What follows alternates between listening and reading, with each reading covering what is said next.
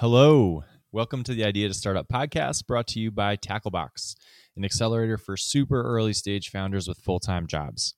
We've got applications open for our seven week cohort starting July 15th in New York City. If you're working on a startup idea and want to validate it before you quit, you should definitely throw in an application at gettacklebox.com. Today, we've got something a little bit different. Instead of a founder, we've got Elizabeth Yin, the general partner at Hustle Fund, an early stage VC that invests in, and I quote, hilariously early startups. It's definitely my favorite tagline out there for any VC. Previously, Elizabeth ran the accelerator program 500 Startups, and before that was the founder of a company called LaunchBit that was acquired back in 2014. Elizabeth has a ton of experience as a founder and investor, and obviously spends an enormous amount of time with early stage founders thinking about early stage problems. We have a great conversation and we cover a ton of ground. We talk about who should and shouldn't raise money, how to target and find angel investors, tactics for getting an early customer base before you've got a product, how to prioritize as an early stage founder. And Elizabeth describes how a number of companies have been successful in unique ways that hopefully can spur some thoughts and ideas for your startup. You can find Elizabeth at elizabethyin.com. I mentioned it during the podcast, but she is a terrific writer, probably my favorite VC blog to follow. It's an incredibly actionable and tactical blog, especially for early stage founders, and it is definitely worth a subscription. I'll pop all the services and books she mentions in the show notes, and I hope you enjoy. Have a great week, and here's Elizabeth.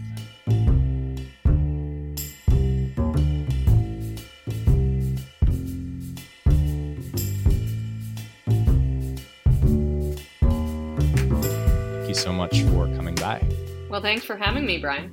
Of course. I thought to get started, a good initial question would be why Hustle Fund and why hilariously early startups? That's a good question. Well, thanks for that kind intro, Brian. And I think actually that really ties in well with Hustle Fund. You know, at, at my last job, I was a partner of 500 startups. I ran the accelerator program there. And one of the things that I noticed while there was that, you know, there were all these investors out there claiming to be early stage investors. But when you actually dug into it, almost all of the time they were investing in companies with a fair bit of traction. And at the seed mm. stage, which you may think is very early, like many of these investors were investing in companies that had maybe $30,000 per month in revenue, which is, you know, fairly significant, obviously still early, but yeah.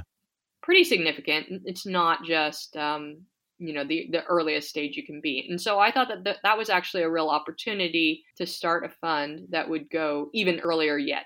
And so our sweet spot for Hustle Fund is actually investing in startups that don't have any traction. We do like to see that the founders have done something. So you didn't just think of the idea yesterday, but you've built a product like a a V1 of sorts, and maybe you have a couple of users, but we don't care about traction when we evaluate a deal.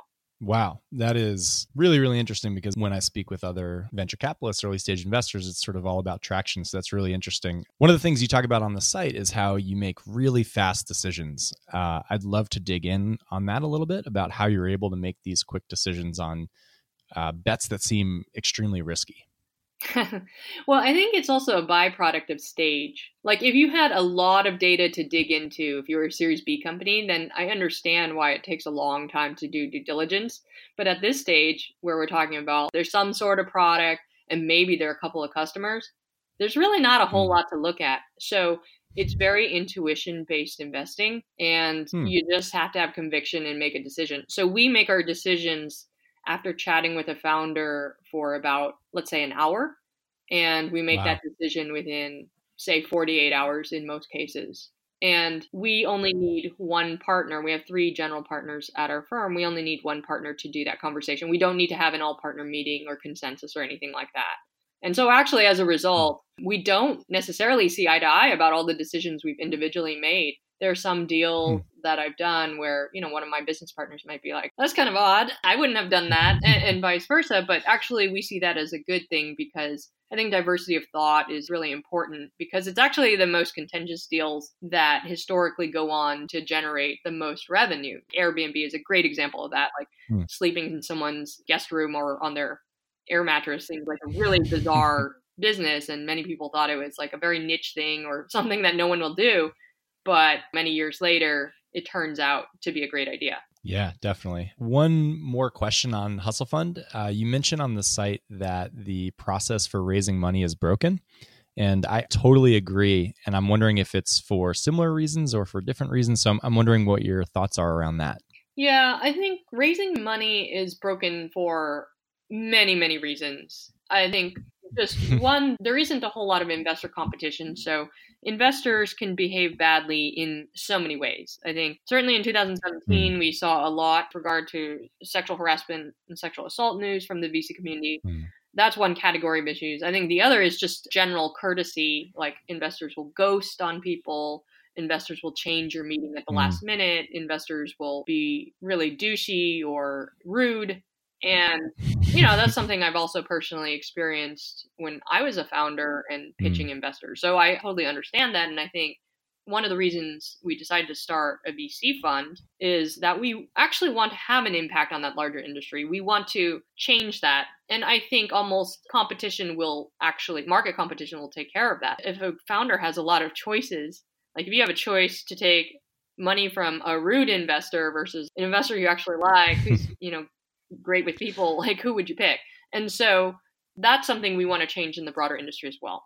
Great. Yeah, I love that. And I, th- I, think it's obviously very true. Something we've focused on a lot at Tacklebox is making sure that our founders uh, look as much like the general public as possible, because I think the reflection there is, is obviously important. So we've got a lot to talk about. I, am wondering what you think about the title of, of the podcast of "Don't Raise Funding," but we can we can get into that. But um, uh, one of the things that I wanted to jump into quickly is at Tacklebox, we have probably hundreds of companies that come through each month that reach out to us. And I'll ask quick questions about milestones. And without fail, the milestone that basically everybody, and these are all founders who are pre product, so they're people just getting started. The milestone that they're working towards is their first fundraise. And we've pulled some stats, and there's a number that says that 99% of startups or, or of companies have not raised any sort of institutional capital. So there's this tension between people assuming that that needs to be their first milestone and the reality of what actually happens. So you've talked about red flag businesses in your blog posts, and, and these are companies that might be seen as unfundable. And and I'd like to talk through that and how a founder might know that they're working on one of those startups and, and potentially navigate it. Yeah, I think a first clarification is around unfundable in the eyes of a VC. I think there are plenty of other funding hmm. sources, mm. like angels, for example. That's a, actually even a much mm. bigger funding source. Like there's a limited number of VCs, but pretty much the world is filled with angels, basically any rich person. So what VCs are mm. looking for is a very specific profile of company. And I think specifically, the ideal scenario for a VC is when you take their money, you can deploy it immediately into customer acquisition, and that customer acquisition is immediately effective in growing your revenue. And so, if you hmm. don't know what that is yet, like what the customer acquisition process is yet, it could be too early. If you don't have a business where plowing money into the customer acquisition makes sense, then maybe these things don't make sense in terms of taking VC money. Now, it doesn't mean that you shouldn't raise money at all. Like maybe there are angels who just love your product and they want to invest for that reason.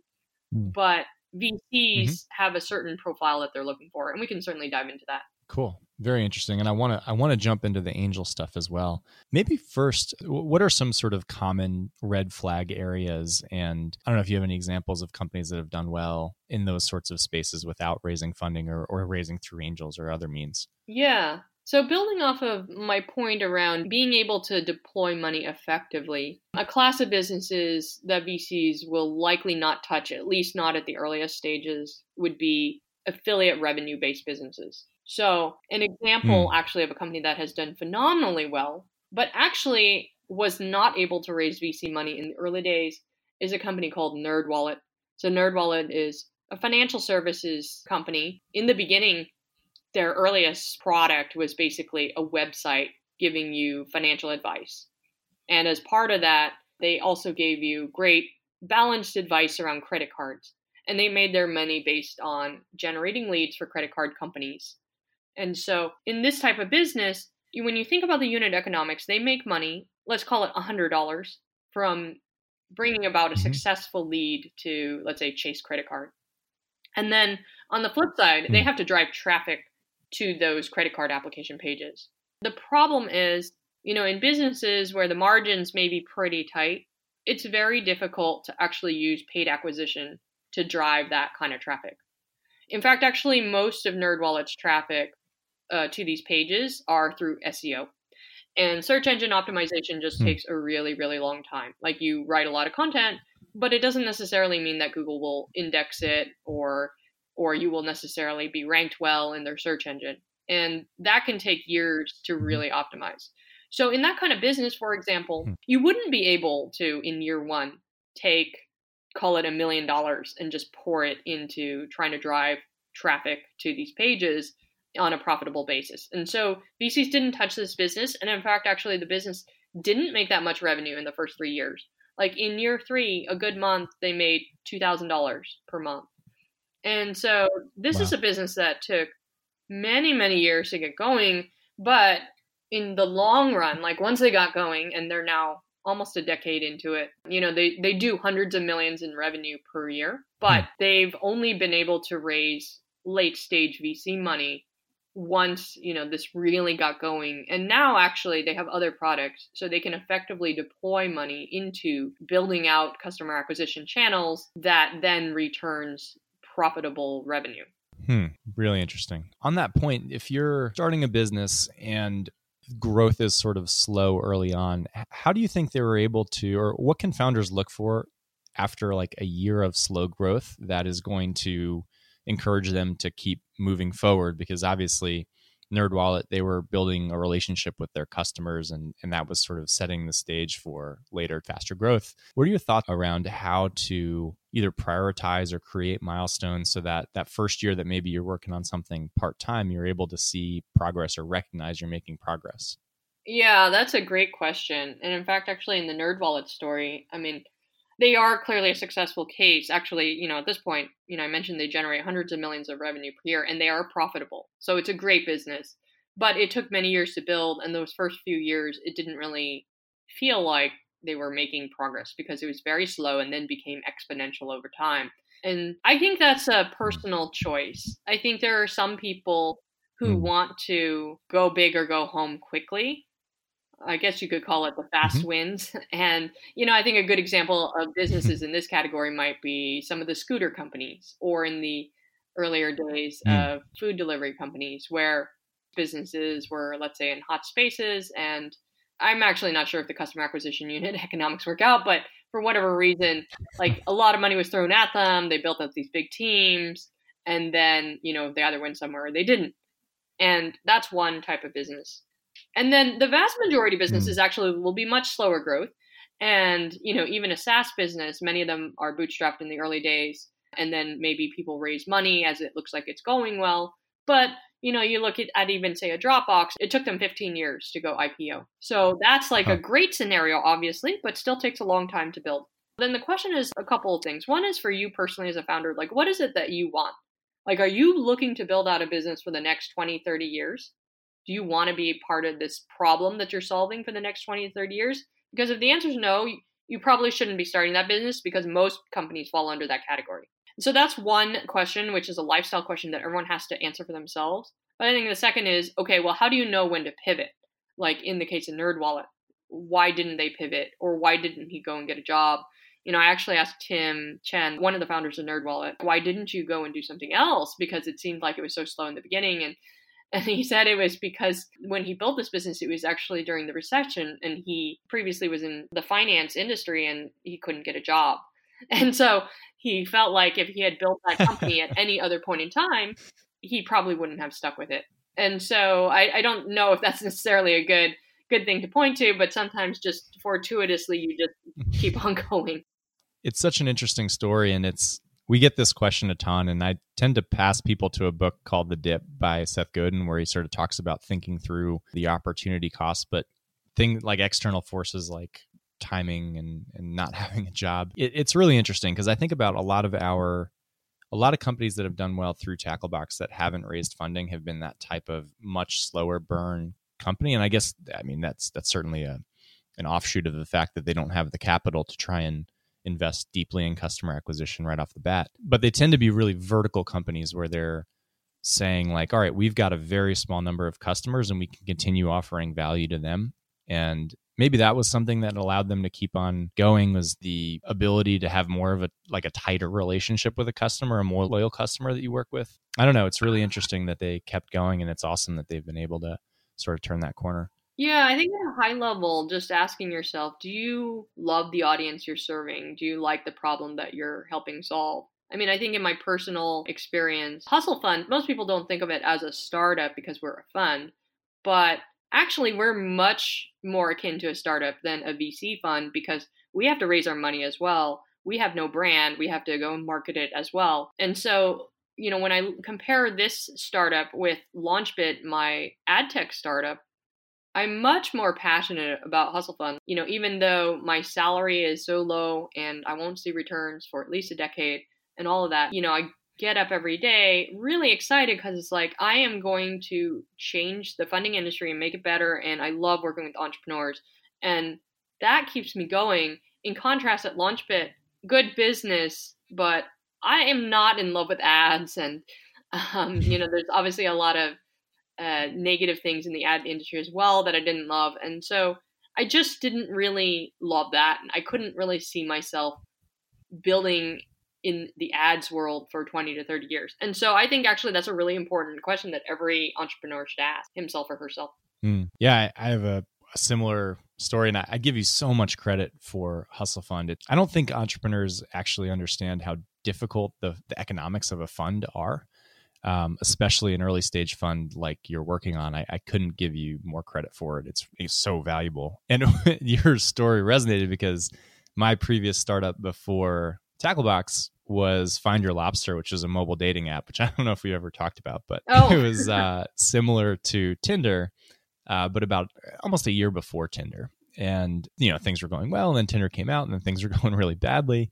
And I moved home to my parents' place, and I'm like living in the basement trying to make this thing work. It's you know 2 a.m on a Saturday night. And I just remember thinking, like, I just don't care. I don't care. People are going to go to the bar and they're going to get a date and they're going to be fine. Like, they don't need me.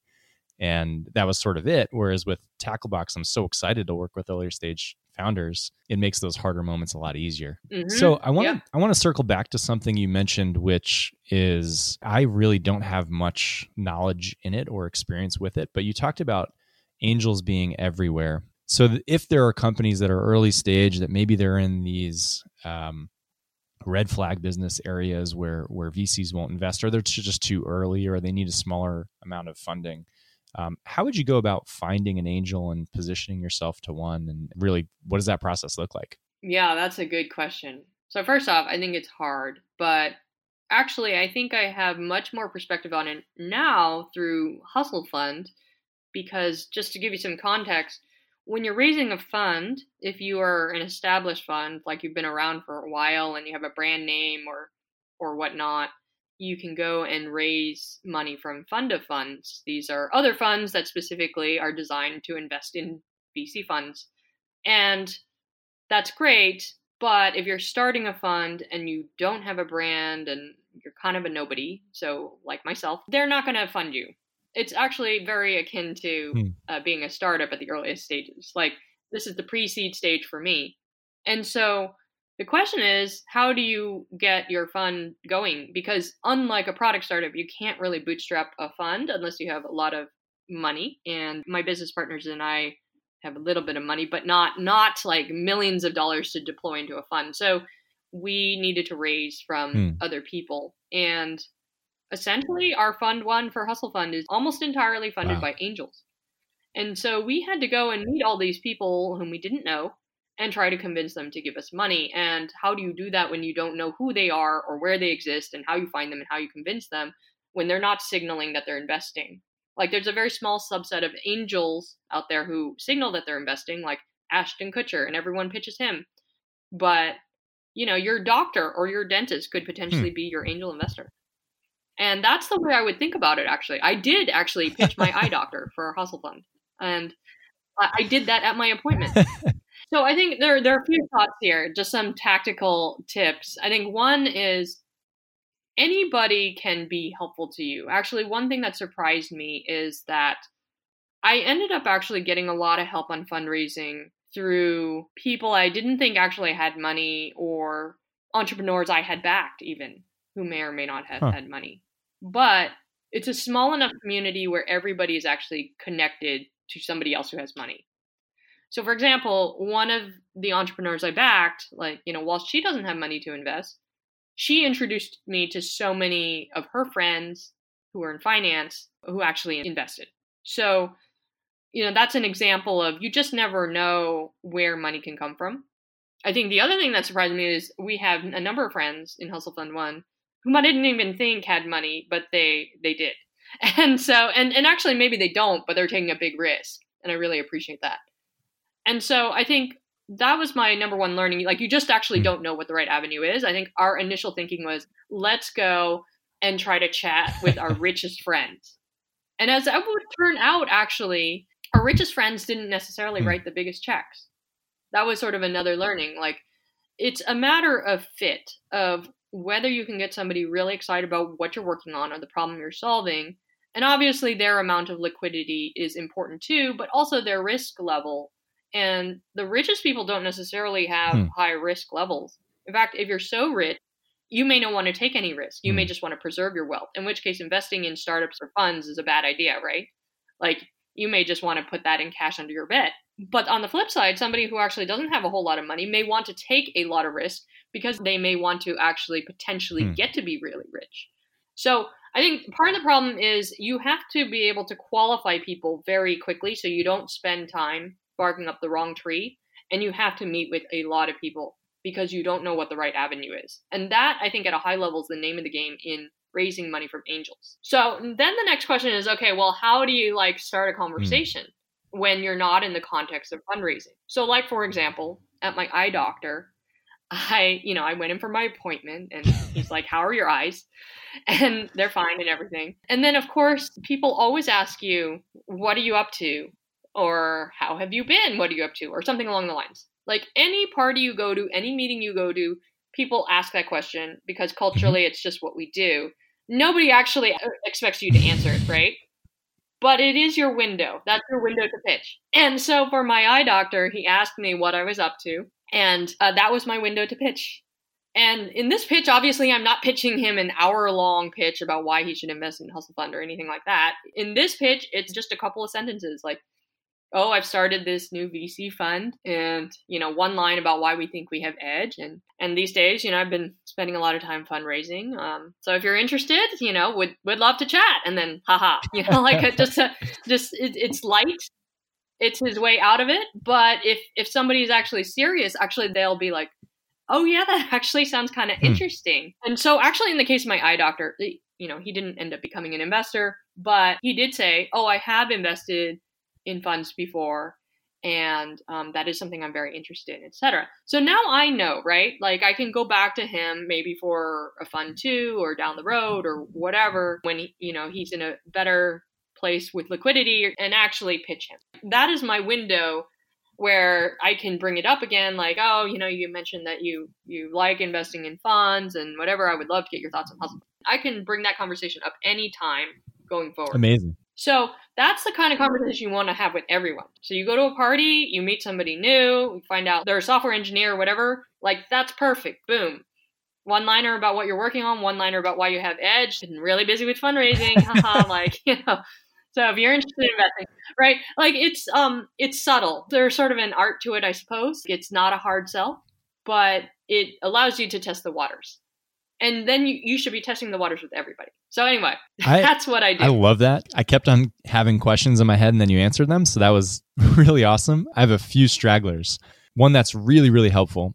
And two, something I think about. So so one of the reasons that I think venture is not great for a lot of startups is I think that the just the model, the economic model of like they're doing this for their full-time job and you need to get 10x returns and that sort of thing. So their job to be done is very clear. It's to get a to invest in startups that have pattern matched startups in the past that give them a certain type of return. Angels are different. Each individual angel might have a different job to be done for investing in a startup. I'm curious to hear about any jobs to be done or like any reasons behind investment that weren't necessarily just monetary that might have come through your fundraising for the Hustle Fund. Oh, for sure. For sure, especially on a fund one where you have no track record. And so people wonder, eh, you know, are you a, the best fund manager ever? And so there are a lot of reasons that are not ROI based that uh, for why people invest, and not just in funds, but just in general. And so actually, that's something that's really important to assess when talking with someone. When you're talking with a VC, they're entirely ROI based, like trying to optimize ROI. Like, can they make the most money by backing this founder? Not do you have a good hmm. business, mm. but if I put my 100K in this business, is that the best decision of all the other startups I am going to be seeing in the next, call it five months? And that's a very hard game to play, right? Because there's so many mm. people pitching and, and this and that. So even if you have a great business, you may not be that top check.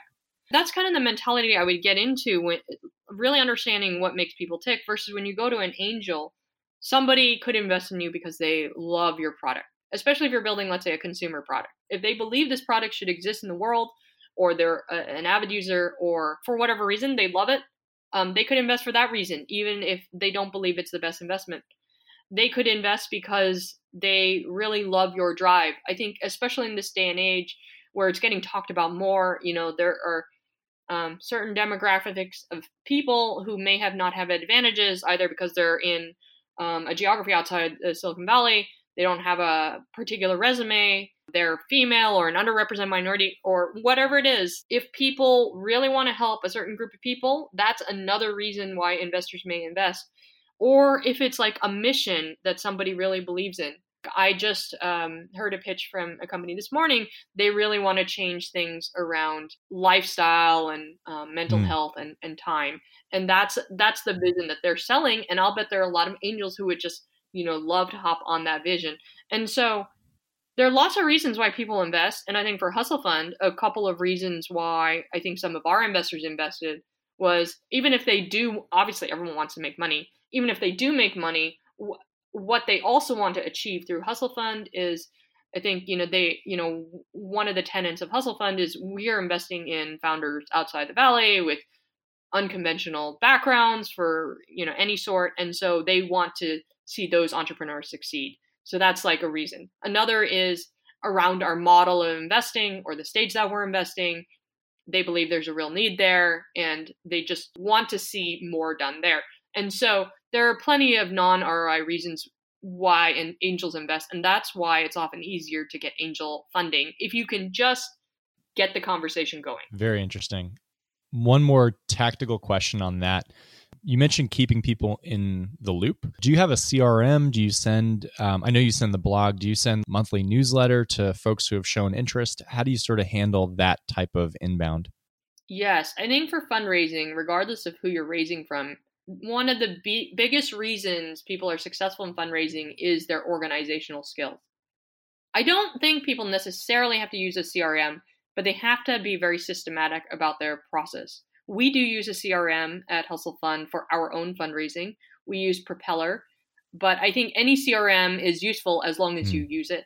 And really, what it is is you're making a list of leads just at a very simple level, like just a whole list of names. In fact, when we first started, we used Google spreadsheets. We just started typing names of all the people we knew whom we thought had money. And from there, we asked every person we met for one to two introductions. Wow. Not, do you know anybody, but can you recommend one person in your network whom I chat with whom you think may be interested? Everybody can think of one person. And so it's a very concrete, easy task. And from there, you add those new names. You meet with those new people. You qualify them, like whether they're actually interested or not really interested. It's okay if they're not interested. You just want to learn that very quickly within one meeting. And then people who are interested and seem like they would be fast decision makers, you continue to cultivate.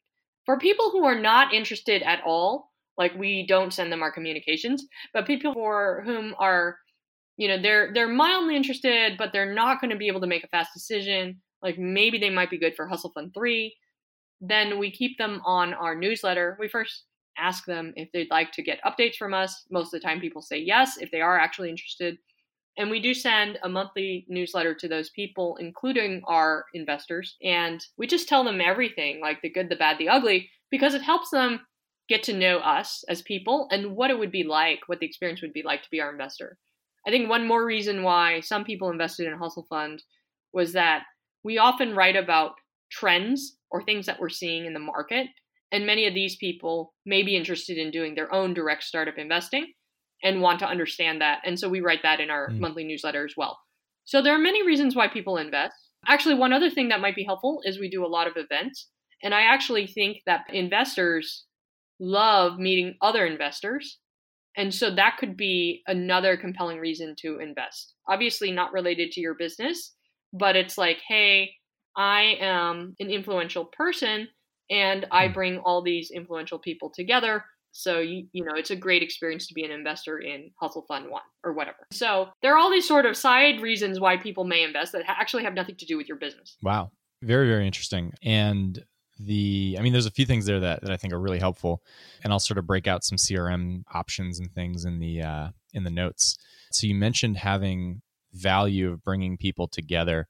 I think that's a good opening. When we were talking prior to this podcast i thought one of the interesting things that you did with the hustle specifically with like hustlecon was this big conference. And I think that that's an interesting way to potentially start to gain traction without raising funding. I'd be interested to hear about any tactics that included that founders can use to start getting traction before they would get to the point where they're raising from angels or looking to raise from angels.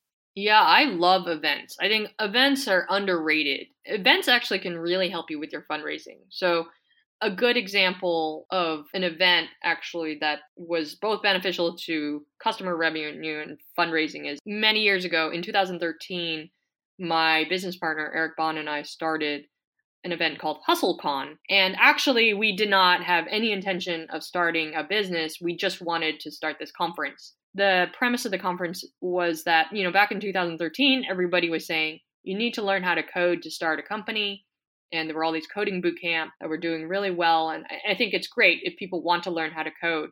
But i'm actually of the opinion that if you want to start a business you actually really need to learn customer acquisition. In fact uh, that was the whole premise of hustlecon that actually you could start a business without needing how to code and here are some tactical ways that you can do so. And so at that conference we brought in all these speakers to talk about this topic. Anyway long story short it ended up taking off as a concept and actually, half of the audience turned out to be engineers who wanted to learn how to bring in customers by building out the least amount possible or that they needed to. And so that ended up becoming a business called The Hustle, which is a media company that runs both HustleCon and other events, as well as their newsletter, The Hustle. The interesting thing from that experience there, you know, Eric and I are not day to day on the hustle. Sam Parr is the CEO and uh, really the founder who has, you know, grown it to where it is. But what is very interesting is one that the initial HustleCon events was a great way to get people to pay to be part mm. of your audience. Like they were paying hundreds of dollars for a ticket. I think now the tickets are more expensive, and they're basically paying to sign up to be wow. part of your email list.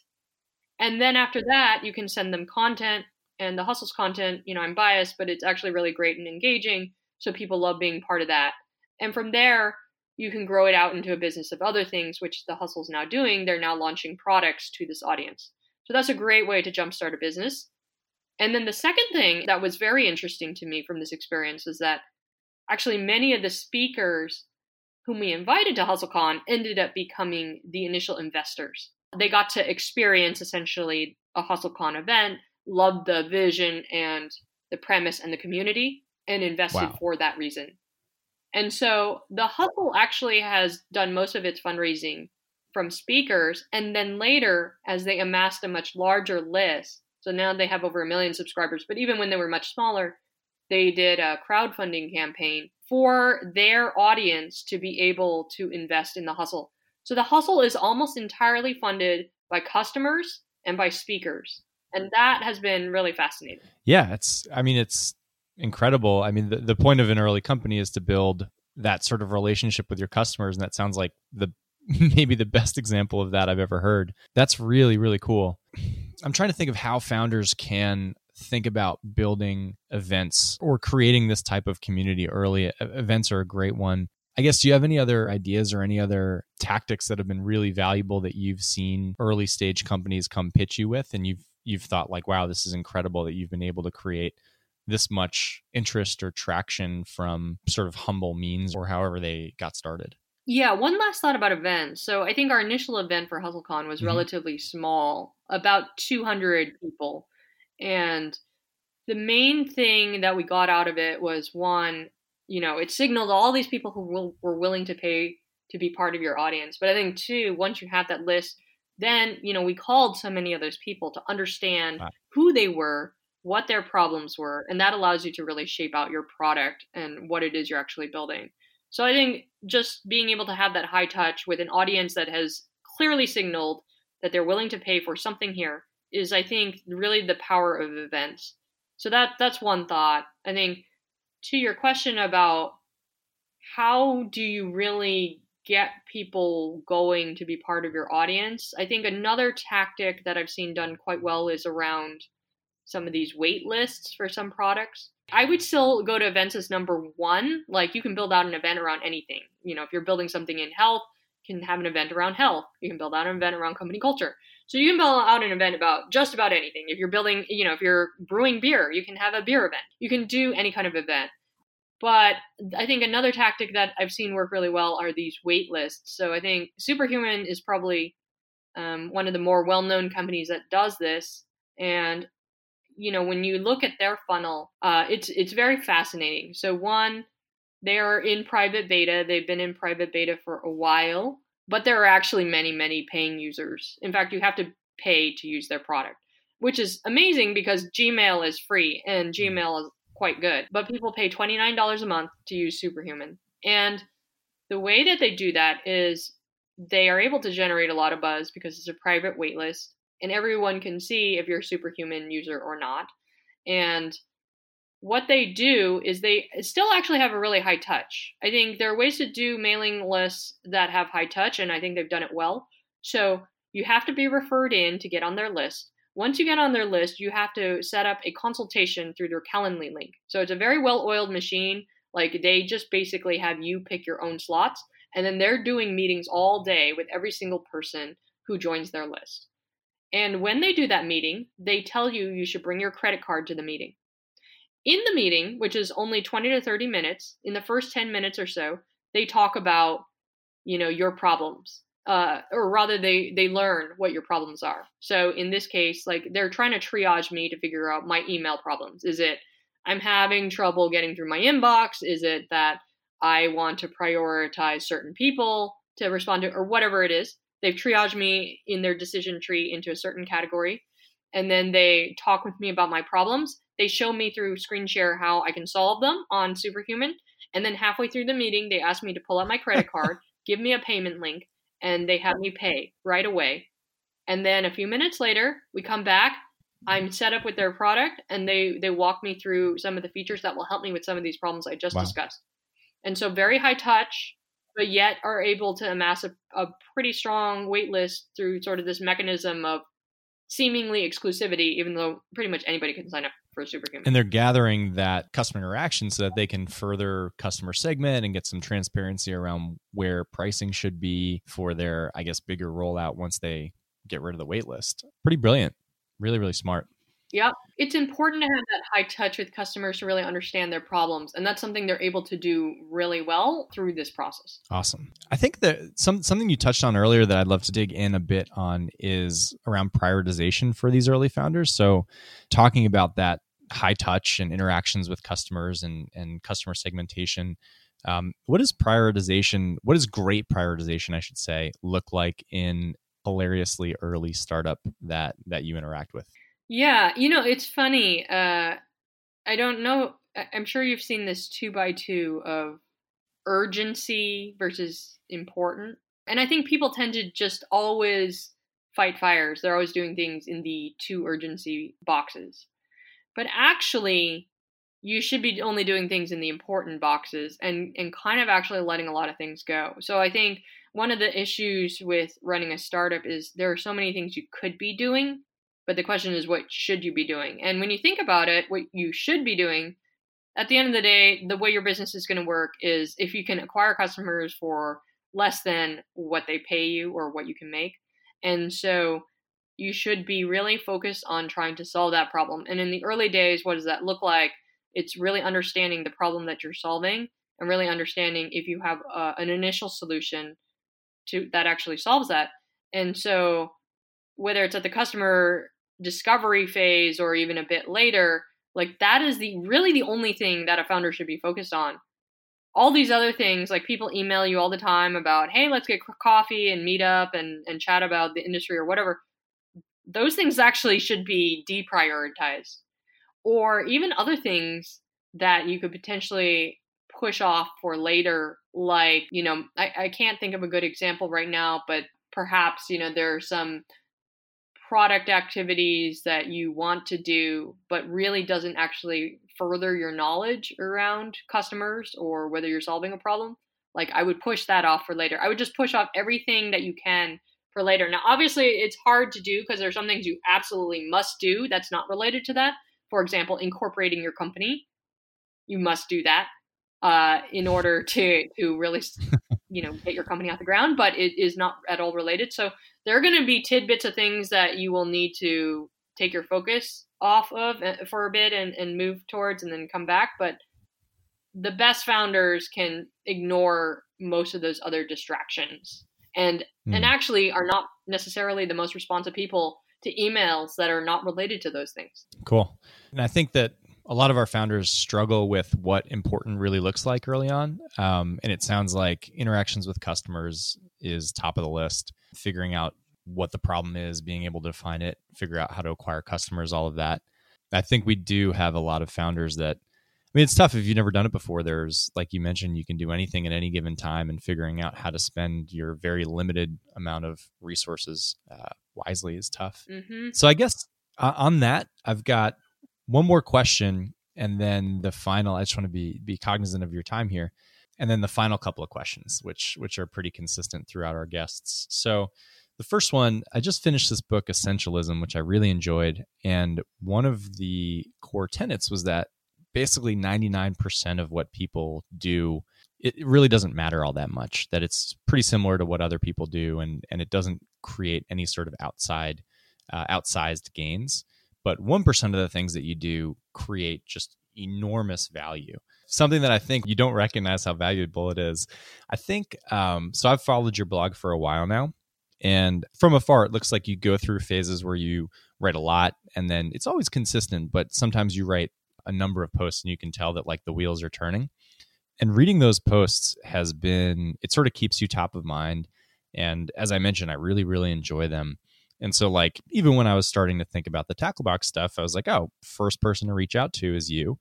And I reached out and we met in California. And um, then I'm doing the podcast. I'm like, oh, I have to have her on. Like, the amount of value that she'll be able to create and, and get across in a 45 minute podcast is enormous because I've been following you right for so long.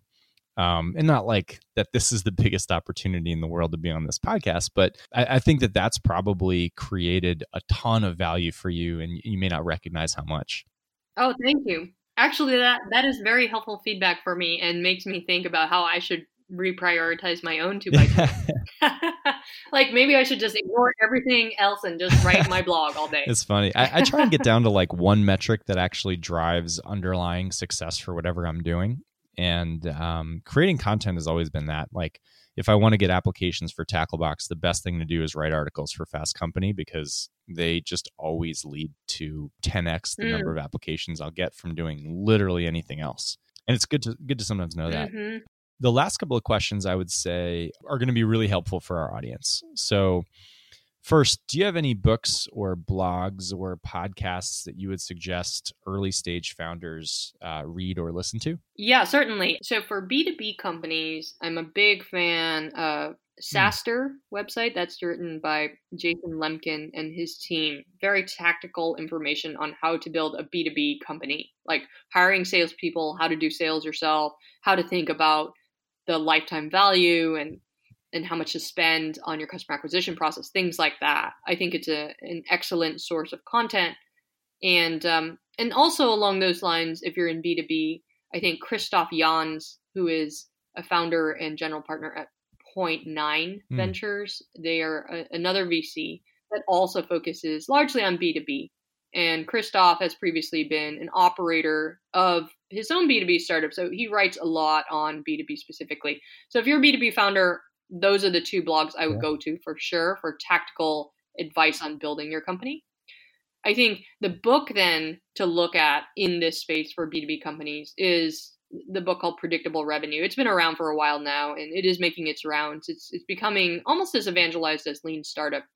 And Predictable Revenue is really the go-to B2B book written by Aaron Ross, who was um, early at Salesforce and helped them build out their customer acquisition cool. process for Salesforce. So I think for general companies, I think the blogs that I really like. So Andrew Chen, who actually tends to write more about marketplaces and for consumer founders, he talks a lot about customer acquisition for those folks. So Andrew Chen's blog is a big one that I would look at for tactical tips on customer acquisition as well.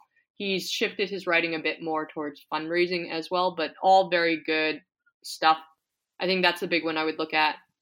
Obviously, lean startup for any founder. And those are probably my go tos. I mean, I would love to put in a plug for my own sure. blog if you are raising money at the earliest stages. Uh, just elizabethyin.com. I try to keep things very tactical about how do you tactically raise money. Awesome. And I would very much second that recommendation on the blog. Final question for you, and this is probably hard. If you had a billboard that founders had to drive by every every day on their way to the office, what would you put on that billboard? Definitely it would be just keep going. And I think you know, I get it. I I've been um, a founder and I've also had many side projects that you know may or may not have gone anywhere and so it is really, really hard to build something from scratch. There are so many dark days, and you feel like you're not getting anywhere, and no one understands, and there's no one you can really talk to about your problems. But I would just say, just keep going because if you can just turn another corner and then just turn another corner after that, actually, the funny thing about all these successful startups that you read about in the news or whatever, most of them actually were kind of on the mm-hmm. brink of failure. And so you know, I think a big learning for me in being in this space for so long is that failure and success are actually pretty tightly coupled together. You just don't know when you'll be successful and you just don't know when things will fail. So if you can just keep going, that really does increase your odds of success quite a lot. Awesome. I love that. Really, really good place to stop. Thank you so much for the time. Again, elizabethyin.com, Hustle Fund. I'll put all the blogs uh, and books that you mentioned in the show notes as well. Thank you so much. This was really, really helpful. I really appreciate it. Yeah, of course. Thanks, Brian. Thanks for having me. Great. Talk soon.